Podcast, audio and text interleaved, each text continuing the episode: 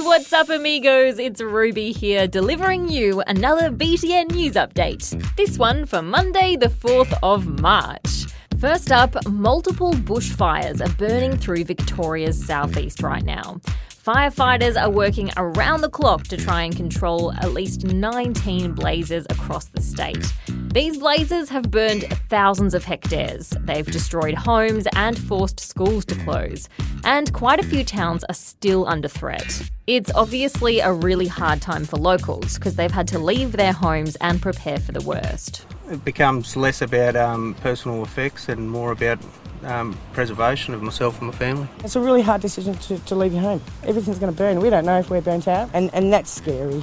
It's just really scary. And if you're around these areas or you just want the latest update about the bushfires, make sure you tune in to your local ABC radio station. An American space agency has just launched an astronaut into space for the first time in eight years. Well, sort of. SpaceX actually sent a dummy named Ripley to the International Space Station. But this successful test run means we could be seeing a real astronaut go up by the end of the year. Plenty of American astronauts have gone into space since 2011, but they've all had to hitch rides on Russian spacecraft. Over in Belgium, some cycling race officials seriously underestimated what some of the female competitors were capable of. Over the weekend, a men's race began 10 minutes before the women's, but it soon became apparent that that gap was not big enough. Nicole Hanselmann took the lead in the women's, and she was so quick that she caught up to the men, and the women's race had to be stopped.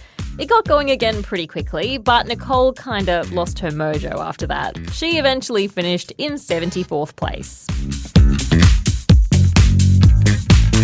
The app TikTok has just ticked over a billion downloads. It's one of the fastest growing apps in the world, and it's been in the news a lot recently. Last week, TikTok was fined $8 million for turning a blind eye to kids under 13 using the app and collecting their data. Since then, many people have reported having their videos deleted, even some who were older than 13.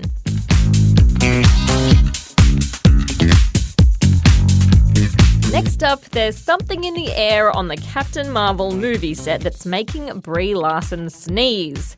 Turns out the movie star playing Captain Marvel is allergic to cats.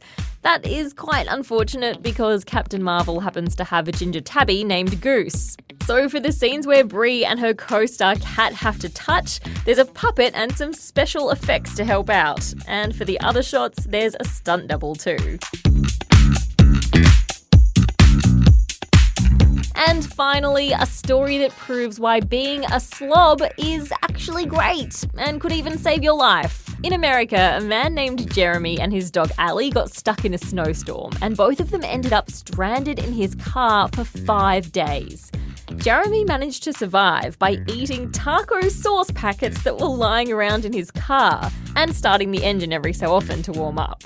When he and Ali were eventually rescued, they were doing pretty well, but they were both in need of a nice big taco sauceless meal.